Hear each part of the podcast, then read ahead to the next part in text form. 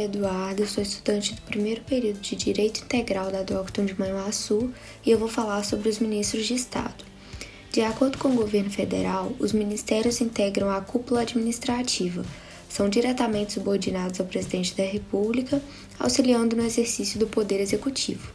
Possuem autonomia técnica, financeira e administrativa para executar as ações nas suas áreas de competência.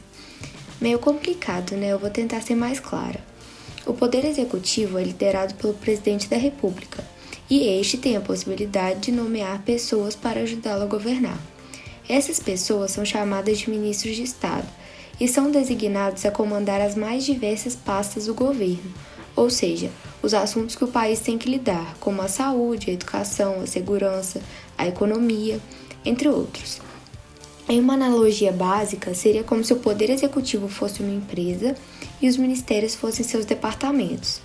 Os ministros fazem parte do poder executivo e eles são responsáveis por formular e programar políticas para os setores que representam, estabelecer prioridades na aplicação dos recursos públicos, assessorar o presidente, coordenar e supervisionar os órgãos de sua pasta.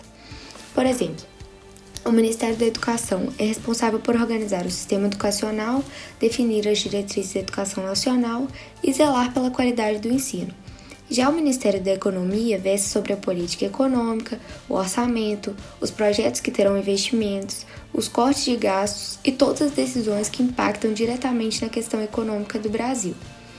Atualmente, o governo conta com 22 ministérios, sendo eles Casa Civil, Economia, Justiça e Segurança Pública, Ciência e Tecnologia, Agricultura, Defesa, Relações Exteriores, Transparência e Controladoria Geral da União, Saúde, Educação, Infraestrutura, Desenvolvimento Regional, Cidadania, Turismo, Minas e Energia, Mulher, Família e Direitos Humanos, Meio Ambiente, Advocacia Geral da União, Banco Central, Gabinete de Segurança Institucional da Presidência da República, Secretaria-Geral da Presidência da República e Secretaria de Governo da Presidência da República.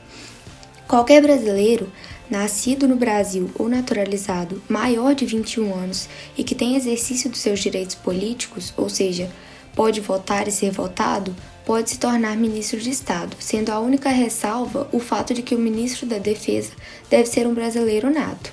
O presidente da República é responsável por escolher seus ministros, além de determinar quantos ministérios que seu governo terá.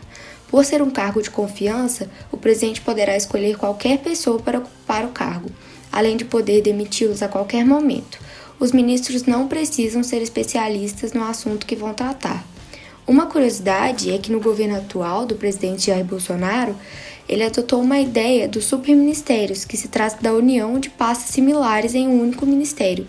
Como exemplo, nós temos o Superministério da Cidadania, que ele une o esporte, a cultura e o desenvolvimento social.